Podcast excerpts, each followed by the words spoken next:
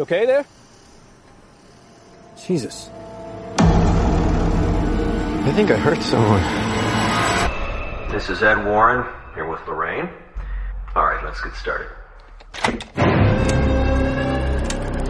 Residents of Brookfield were shocked this afternoon by the broad daylight murder of Bruno Sauls.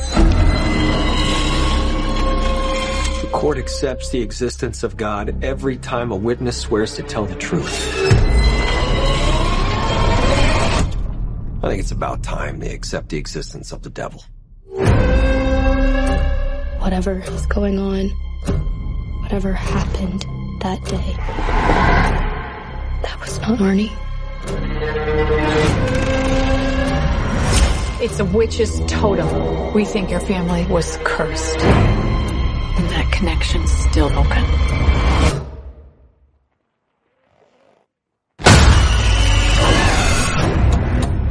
I'm only interested in reality. But I can see things that your people can't.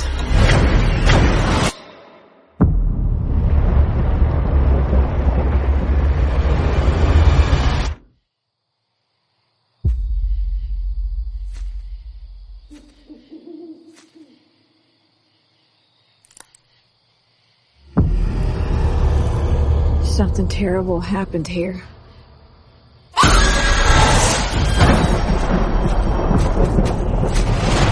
Master Satanist is not an adversary to be taken lightly. She's doing it again. She's reaching out to the darkness. Lorraine, you need to come back. Is saving him worth everything you have? Because that's what it may very well cost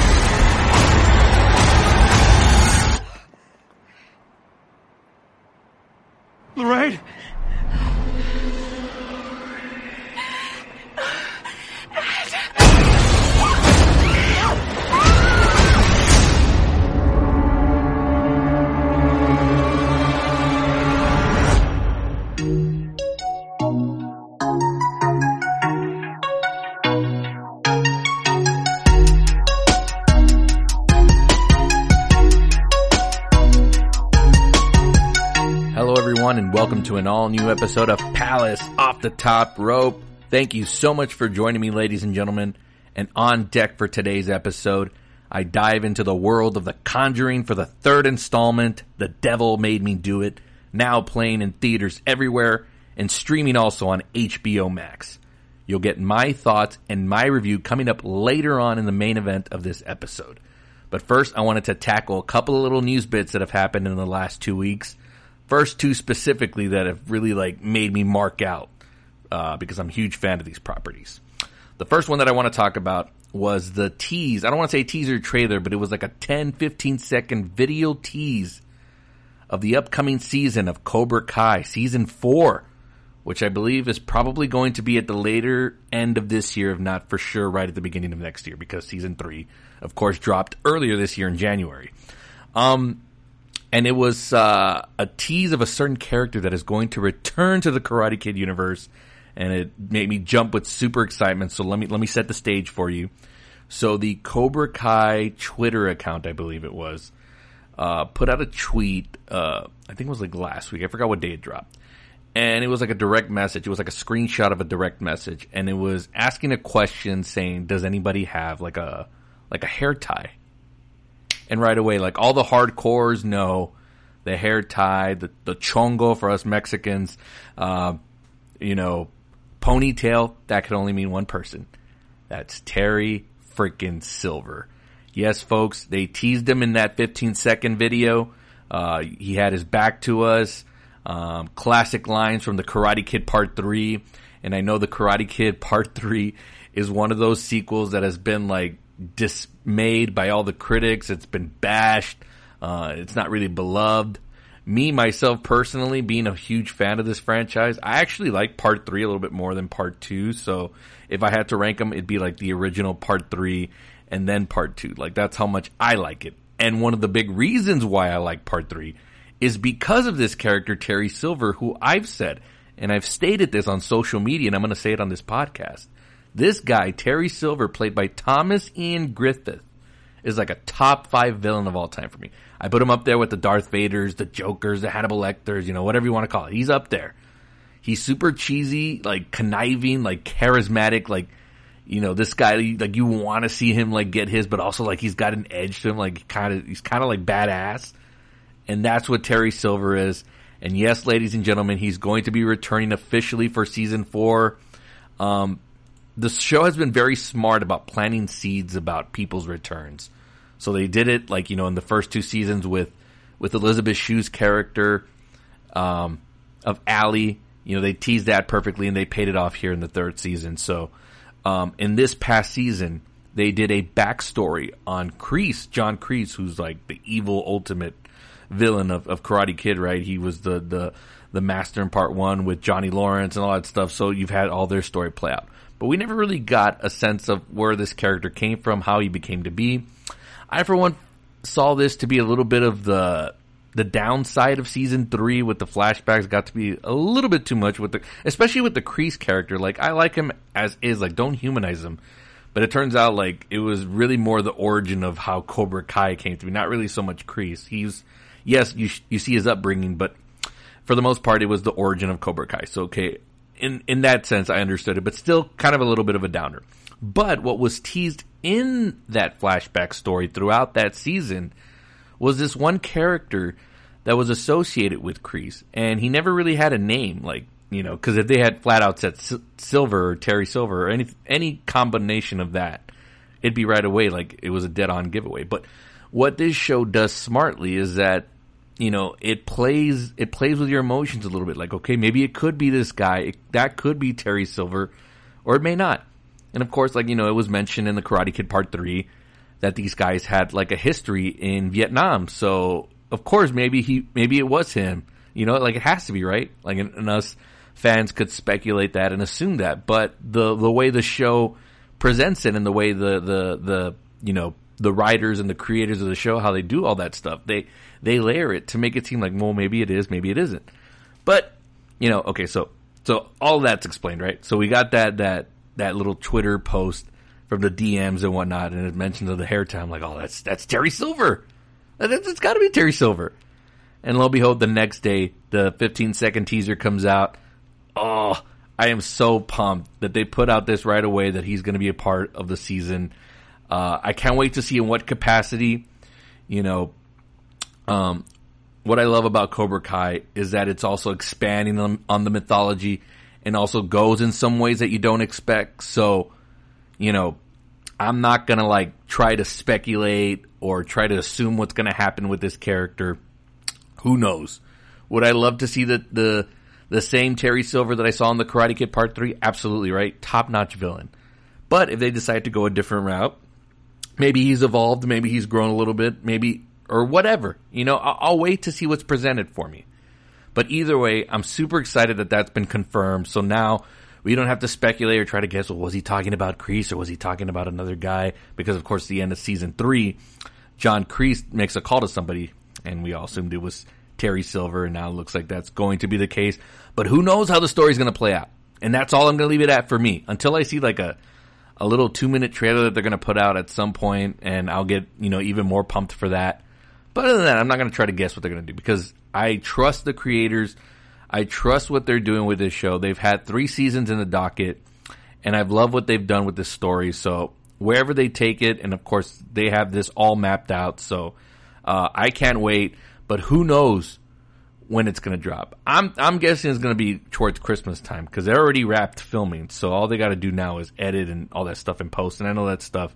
That's actually the hard part of of filmmaking and all that stuff. It's the post editing and all that stuff if you've never done it, please don't even, you know, if you don't have the patience for it, don't even try it. And I, cause I promise you, that's where all the magic happens. So however long that takes, and then, you know, they get it ready for, and I'm sure Netflix now, um, given how popular it's been on their platform, I'm sure they got a little bit more of a, of a, you know, timeline. You know, they, they got like a, a due date, so to speak, right? I'm sure they have their, the, the pressures, been put on them more to have their episodes ready to deliver. Because the the way I've seen Netflix is like, you know, they usually have like for example, Fuller House. Like I remember that dropping like in like spring of that year, right? Of whatever year it was. And then like towards like the fall, like around Christmas time, Thanksgiving, like they would drop the second half of the season. So I'm kind of thinking Netflix is kind of going to be like that with Cobra Kai, where they'll give us, you know, the first half of the season um, earlier, like they did this year in January, and then they're going to have the second half towards the later part of the year. And then it'll go back into flow how this show originally aired on YouTube. Uh, Red was that it came to us like in the spring. So I'm thinking one season four wraps, like I think by the by the time time we get to, to the closer of season four release, like they'll already start to film season five. Like I'm thinking that's how it's going to be. Like Netflix is going to be real quick on it, give them a, a, due date, and they're going to have to be a little bit more quicker. But it's television. I'm sure they've gotten the hang of it. Um, and again, the creators have everything mapped out, so this is going to be uh, super easy for them to to get everything coordinated. So, I again, I'm super stoked that they've officially announced Terry Silver. I can't wait because the real pain is about to begin. So that's it for that news bit on Cobra Kai. The next thing I want to talk about is that Sylvester Stallone has officially announced a release date for the director's cut of Rocky 4, which is titled Rocky versus Drago, which is going to be coming out in theaters. I'm so excited about this. I hope we get it. It's going to be November 11th, and it's going to be in 4K. So I don't know if that means it's going to get released in 4K, like on a home video, like 4K disc, which of course I'm a huge fan of physical media. So I'm really, I'm actually really hoping for the entire series to be on 4K. Like, come on, guys, what's going on with that? I don't know if the Amazon deal changes things because now Amazon uh, owns the rights to MGM. They bought them out, so now they own James Bond and Rocky and all that stuff. So, you know, maybe there's going to be a little pump the brakes on on 4K releases, or maybe they'll just be released through Amazon. I don't know, but yes, November 11th, Rocky 4, the director's cut, Rocky versus Drago. Uh, gonna be looking forward to that. That's gonna be a nice little treat on thanks around Thanksgiving time, and then Top Gun Maverick will be right around the corner. So it's it's gonna be a good November for Palace. I, I can't wait. And the last thing I want to talk about before we get to the Conjuring and the main event of this show is that I dived into the first episode of Marvel Studios' new show, Loki. Now I had to watch this twice, okay? So I, I watched it uh, the day it premiered. So I woke up early. I had to I had to go to work like at seven or eight in the morning. So I woke up like at around five, right? And I tried to watch it. And don't get me wrong, it, it's not that I didn't find it entertaining, but I, I think it was still like I was tired from the night before. So as I was watching the episode, I kept dozing in and out of it.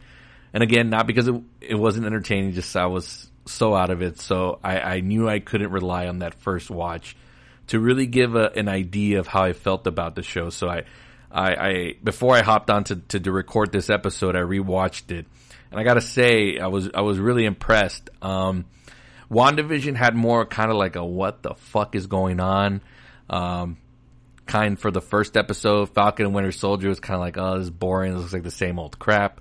Eventually, it got a little bit better, but probably the least uh, favorite of, of what's been going on so far because I still have WandaVision up top for the most part, even though it got wacky towards the end. But this first episode of Loki has you hooked right from the start with everything that's going on. So basically, it picks up right after, if you've seen Avengers Endgame, when Loki picks up the Tesseract and, you know, vanishes out of uh, the timeline in 2012 uh, of the first Avengers movie. He shows up in this uh, I don't know. It, it, this this show is going. It looks like it's going all over the world and all over different time periods. So it's going to be kind of like a Legends of Tomorrow type back. Uh, more Avengers Endgame, more more Back to the Future type stuff, messing with timelines and all that stuff. So this is going to be cool, where they could get a little weird with it. Um, so obviously in WandaVision, the standout of that show was Elizabeth Olsen, her her magnetic, electrifying performance, which really should garner like Emmy consideration if, if it if they're going to go that route. I mean, she really did a fantastic job, and she was the heartbeat and what made that show go, and really made it what it was. Uh, the Falcon and Winter Soldier, you had the standouts of, uh, gosh, Wyatt Russell as uh, what was his name? God, I mean, I see that's how forgettable like Falcon and Winter Soldier kind of was. Like, you kind of forget the names of these characters. But anyways, the appearance of of Wyatt Russell and, and, Daniel Bruhl as Zemo. Those were the standouts of that show, and that kept that, especially the Zemo character, really brought a lot of life to it, and really made it more interesting than it, than it should have. So that was the MVP for that show. Now, as we turn to Loki, like Tom Hiddleston is great as that character, but you know, it's kind of like the same thing with him. You know, he does that same laugh and ha ha ha ha. Like we've seen that over and over again. But I think Marvel did another great casting job here in getting Owen Wilson, who's like the the second lead in this show, and he's kind of going to be like the. Uh, this is going to be like a true buddy cop show, I think, where we didn't really we were teasing that with Falcon and Winter Soldier, where it's going to be like Lethal Weapon at odds, kind of like you know jokingly buddy and all that stuff, but it, that ended up being a little bit more serious than it needed to be.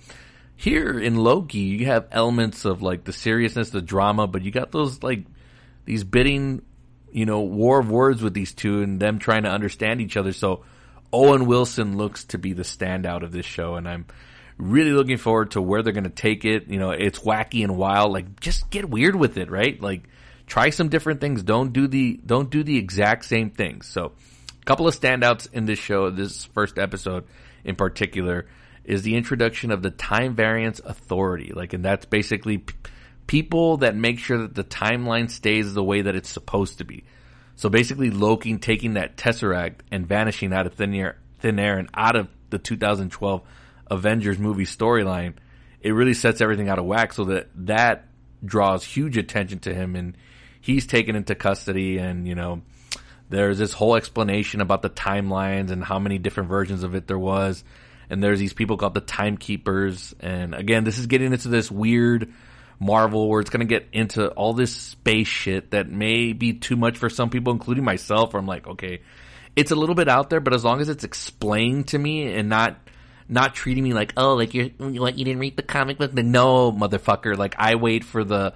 I'm a movie guy. I'm a visual representation. Like don't treat me like an idiot. Like you can explain stuff to me if I didn't read the comics. It's pretty easy to do that, and they do that in this show, and they explain the whole uh, existence of the multiple multiverse and timelines, but the, it, it's, it's explained perfectly, and I, I could get into all the details, but you should really watch this show because I, I think it's going to be the the most fun and the most ambitious out of what they've done here uh, with these Marvel series, even though we've only had two of them. And of course, Black Widow is going to be coming in a few weeks, so everyone's attention attention will go to that, and then I'm sure Loki will gain more steam as we get closer to that movie. But yeah, great start to that show and uh, I can't wait to see where they're going to go with it. And, and, again, it's nice to see Owen Wilson back. He's pretty much almost like uh, he's a safe bet as far as like entertainment wise. Like I, I, I really am rarely like ever bothered by him. Like oh man, like Owen Wilson again. Like there's some stuff like back like in the early 2000s where he was like the lead, and I'm like, okay, that's a choice, but you know he's he's entertaining enough. And uh, he he really did some good stuff here. Um, my favorite of the episode is, of course, the I'm a I'm a stickler for people sitting in a at a table with a chair and just having conversation. You know, a la Heat in the diner scene, and it's just uh, the character of Loki and, and Owen Wilson's character, and he's just trying to get a real understanding of what the motives are for Loki.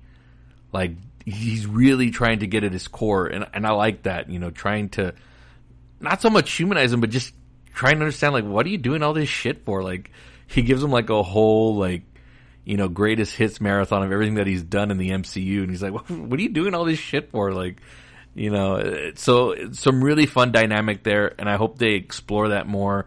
And again, this looks to be more buddy cop, but add in all the wackiness and, and all the weird shit. So great start there for the Loki show. This is the one I was looking forward to the most. For those of you that think I hate all the Marvel shit, um, I actually don't, but again, I, I, have to reiterate myself because people still come at me all the time when I don't like something of theirs. You know, I'm not some mark. I can, uh, I can judge, you know, unbiasedly. And, but I'll, I'll give Marvel their props. Like this is, this is a great start to it. And it's going to be six episodes. That's fine for me. This doesn't need to be super long. And I'm sure they got a, a nice little way to end this thing because most of these have been miniseries. I don't know why people are thinking like there's going to be multiple seasons of WandaVision or like Falcon and Winter Soldier. Like immediately after Falcon and Winter Soldier ended, they announced there's going to be a Captain America 4. So it's like, people that are getting the whole like, yeah, they're going to turn this into like a, a whole series. Like, no, they're mini series. They're little, they're, they're testing it out. So we'll, we'll see how it goes. But I'm thinking this Loki won't be like a multi-season show. It's going to be it's going to have a beginning, middle, and end. So throughout the six episodes, I'm looking forward to it. Good job. All right, let's take a break. And when we come back, the main event of the show, The Conjuring, The Devil Made Me Do It, my thoughts and review coming up. This is Palace Off the Top Rope. We'll be right back. What do bodyguards do? Let's go blow some things up. Hitman's Wife's Bodyguard, rated R. Experience it in IMAX June 16th. Welcome back to the show. And the Hitman's Wife's Bodyguard or Hitman's Wife's Bodyguard. I forgot exactly what it's called. I don't know if it's got the the or if it's got the the drop. If I were like, you know, this is the Justin Timberlake and social network in me coming out. Drop the the. It's cleaner that way. Um, special showings of that movie start this Friday and Saturday, and then I think it hits theaters um, next Wednesday. Can't believe that movie's going to be in IMAX, man. They, they'll just put anything in there now. I remember IMAX used to be reserved for like the very, very special movies. Like if you had the IMAX attached to it, it's like, oh shit, this is going to be a big deal. Friggin' Spiral was in there a few weeks ago, but so it's now it's like whatever. It's kind of lost its, you know, specialty, but whatever. I digress. Um, it's time for the main event of the show, folks. My newest movie review, and uh, I really should have two. I was gonna check out. Um, I checked out The Conjuring, right? And uh, I was gonna, I was gonna check out the new Mark Wahlberg movie. There's a new Mark Wahlberg movie, but here's the thing, folks. It's on Paramount Plus, so it's barely had any marketing or anything like that. You know, usually, and this was to be a theater release, but you know, Paramount Plus, they need subscribers, they need viewership to that application. So yes, they sometimes might put movies that would have been like a big screen presentation and they're going to put it on the on the app just like that. So now will people know about this movie? I'm going to check it out still just to see what it's all about. I don't even I haven't even seen a trailer for it. And I think Paramount Plus only released like a little clip of it, so I don't even know what it's about. But, but it's got Mark Wahlberg, so he's always another I don't want to say always a safe bet, but his movies for the most part are pretty entertaining. He had one on Netflix I never saw it, but at least that Netflix put it out there that there was a Mark Wahlberg movie coming out. But this is a big Paramount Pictures movie, and it just dropped on the app like nothing. This this was my fear all along with like streaming, and this is proof right here because I'm sure nobody knows about it, or at least not enough people know about it, right? Because Mark usually Mark Wahlberg movies get you know some pretty good box office numbers, decent. Um, you know, Mark Wahlberg does everything: action, comedy, drama. Um, so you know, this is a gamble on Paramount Plus, but I'm gonna check it out. Or maybe it is a streaming type movie where it's like, oh, this really is low quality. But it's from director Antoine Fuqua, who's like, uh, you know, he's directed Training Day. He's directed a lot of interesting movies over his career. So it's not like it's from a nobody.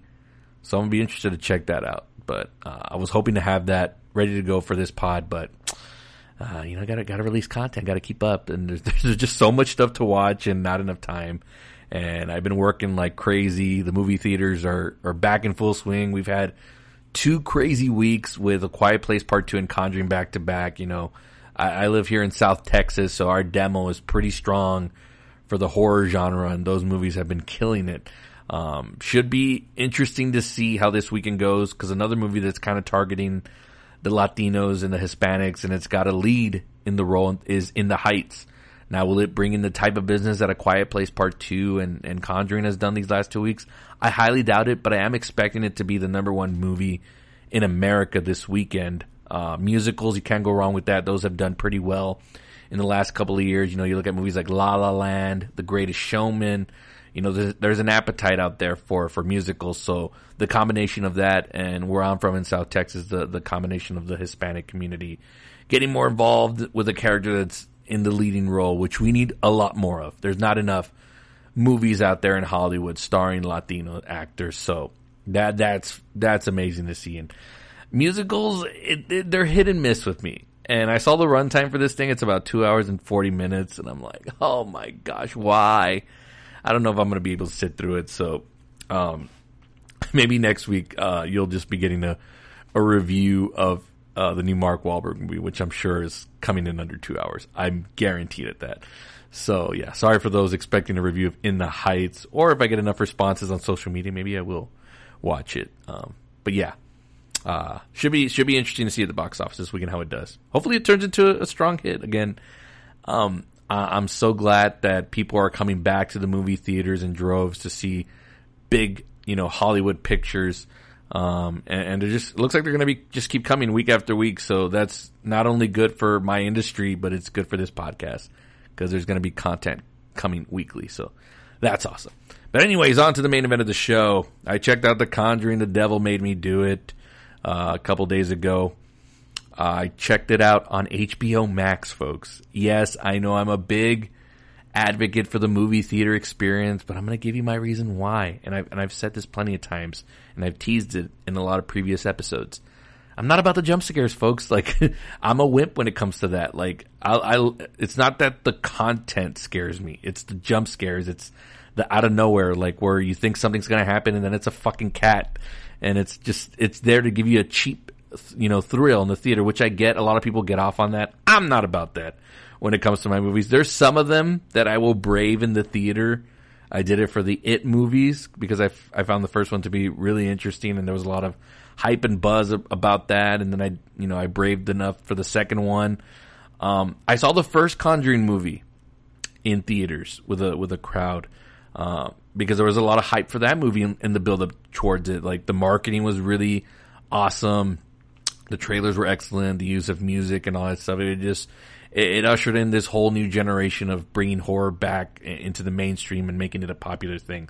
Con- the Conjuring really did bring that back, you know, and, horror has kind of been like a sure, like a sure thing at the box office these days. So, um, that was a big part of it. Now I believe this is the, eighth or ninth movie in this like little universe outside of the Marvel Cinematic Universe, which is you know obviously the the total dominance of Hollywood. This is the second best one, right? As far as like a a success, like all of these movies, whether you li- like them or you hated them, they make money at the box office.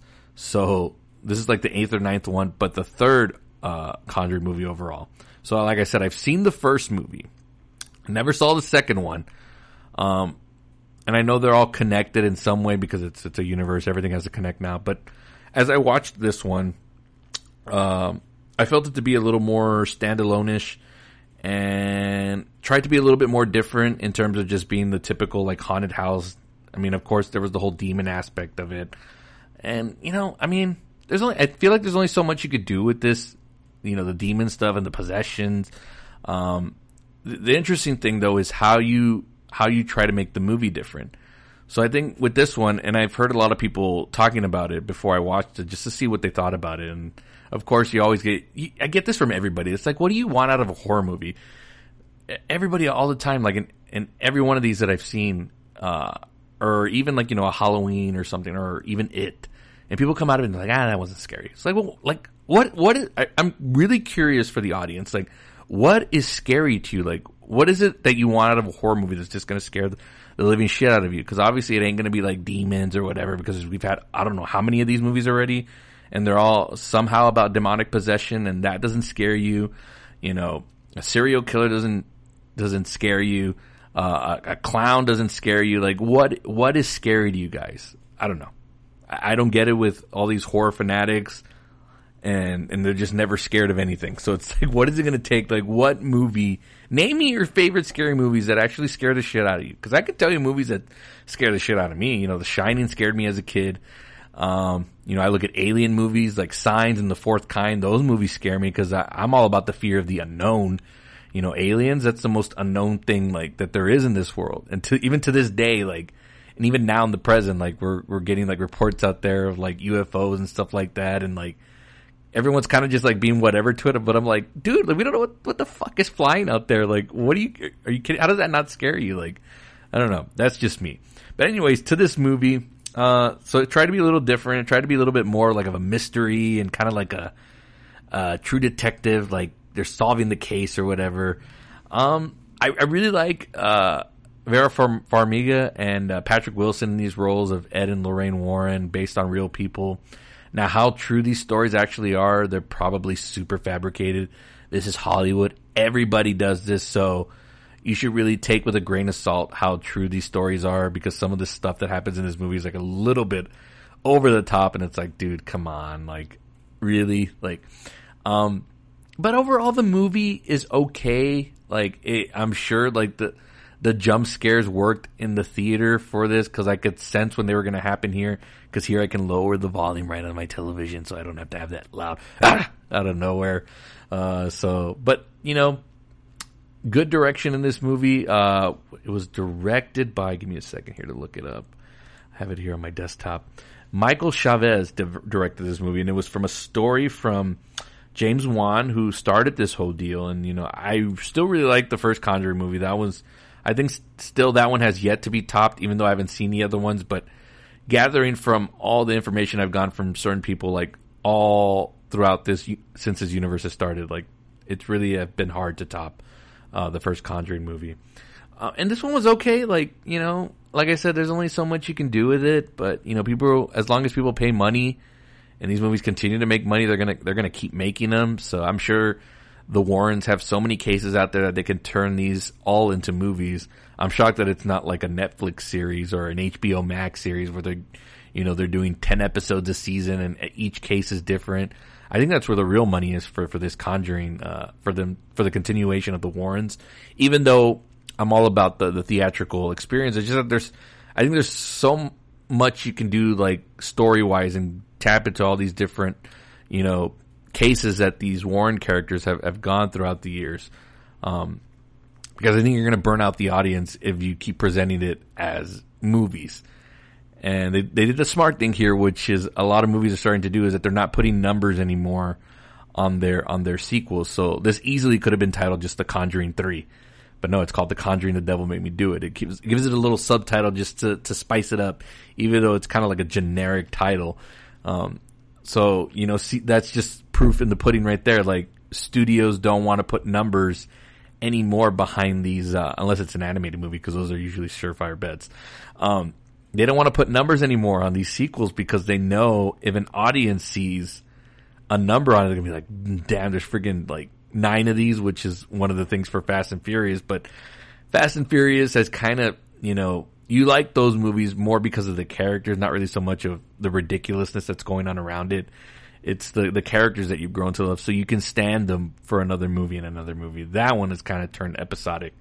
Um, and I'm looking forward to Fast Nine, you know, but, you know, movies like that can get away with putting a, a number on their sequel, you know, but a lot of these other movies, they gotta get creative and they gotta put little subtitles just to throw you off that it's like the third movie in this series, which this is what The Conjuring is. It's the third movie in this. So there, there's only so much you can do movie wise before it gets you, you know, all tired out. But anyways, it, it's a it's a watchable movie. If you're not into the horror stuff, I get it. It's a pass. Go ahead, skip it. But did you know, if you're it's the movie of the week, you're out on a date or whatever. Yeah, it's a good date movie. You can hang on tight to your to your loved one, your significant other. I had my little shit at work where so there was a guest who asked me, or I asked them like, "Hey, what are you watching?" And they're like, "Oh, the scary one, The Conjuring." And I was like, "Oh man, no, no, no, no, I can't do that. I can't do the jump scares. I'm a wimp. I'll admit it."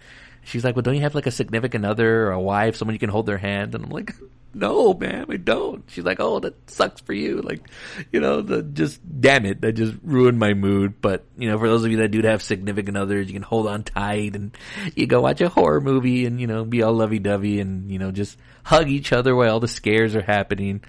Uh, why not go spend some twenty bucks to go watch this movie on the big screen or at home? It's a good date date night in um, to watch. So that's streaming right now on HBO Max. It's available, I believe, through July 11th if you want to watch it there.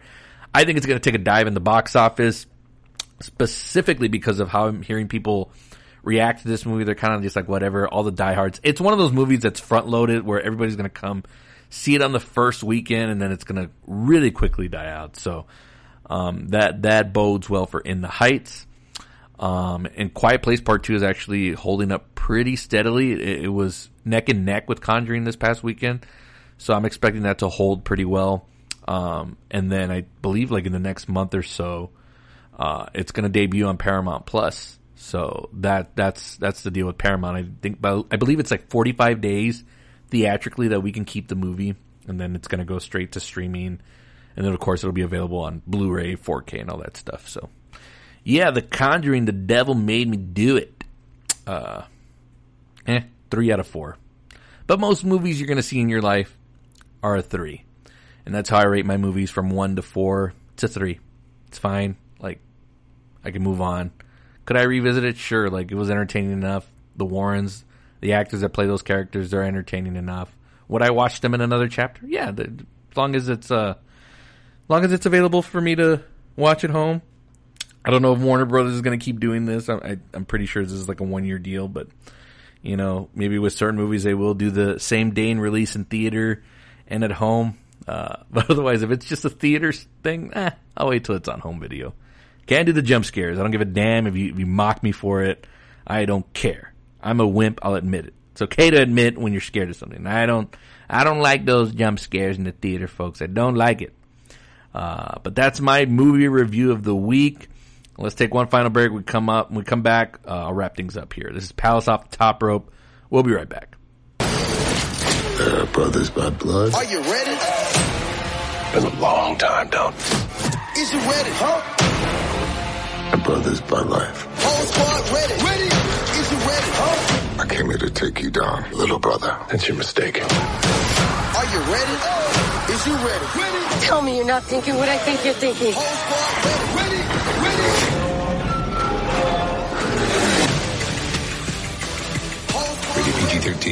Welcome back to the show. And F9, the Fast Saga, is going to be coming in a couple of weeks.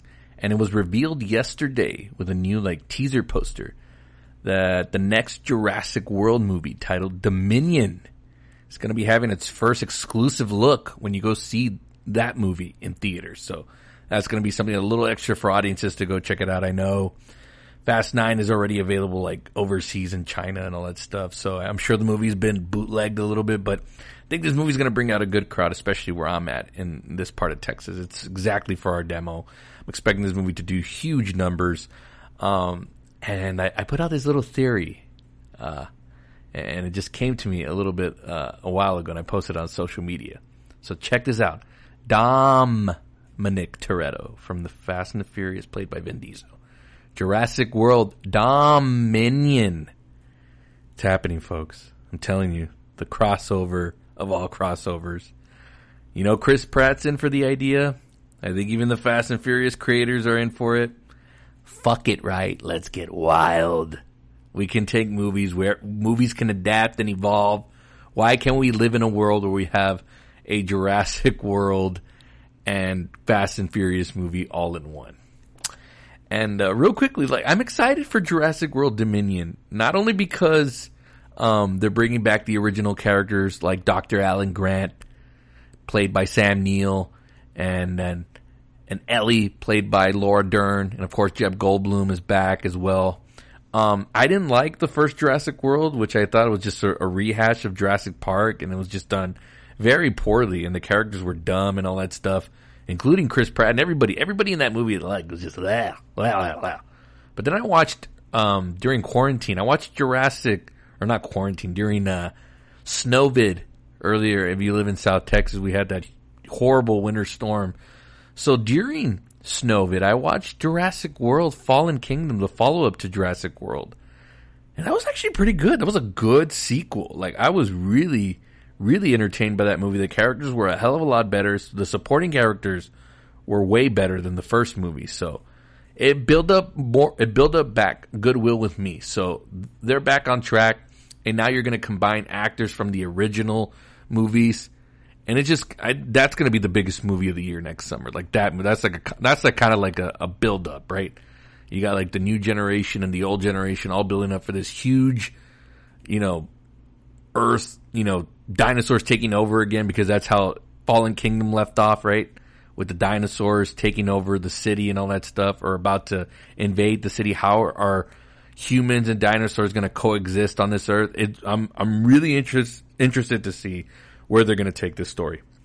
And of course, our first glimpse of that movie, and I'm sure there'll be something online first, but I'm sure there's going to be something exclusive only for the theaters and in IMAX, of course. So you're gonna have to go see F9 in IMAX to see whatever special footage or scene that they're gonna show you from the new Jurassic World movie, Dominion. Um, that's gonna wrap it up for this episode for this week. Um, coming up, I got my spin-off series, the 90s films turn 30. I'm going to be tackling uh, Mannequin on the Move, which is the sequel to the Andrew McCarthy movie, Mannequin. So we'll see how my rewatch goes on that one, and maybe I'll have a guest for that one, maybe not, depending on how our schedules work out. But that'll be coming next week, so be on the lookout for that. That'll be dropping first uh, in the upcoming week. And you can follow this podcast on Spotify. Search Palace Off the Top Rope. Hit that follow button. Um, I do share this podcast through my social media links on Facebook, Twitter, and Instagram through podbean.com. You can download the app there for Podbean. You can listen there. Um, if you're a big Apple person, go to Apple Podcasts and subscribe to Palace Off the Top Rope and leave me that five star review. I would greatly appreciate it. Um, I've, I've put it everywhere iHeartRadio, Amazon, Pandora. I'm working on some other platforms that they're making available for me. So, yeah, I'm getting it out there as much as I can so you can have access to it and you can listen to past episodes. This is episode, I believe, 112 or 13 that I'm on already, including uh, all of my spin off shows that I've done. Um, thank you so much for listening. I, I really greatly appreciate it. And I'm I'm happy to be doing this podcast and I will continue to do it as long as people listen. So, and I've always said, if I have even like three to five people just listen to the show, that makes me the happiest person in the world. So thank you for those that have given me compliments on the show. I really appreciate that. Got some nice ones this week and they mean the world to me. So thank you so much for joining me this week, guys. Have a good weekend. God bless you.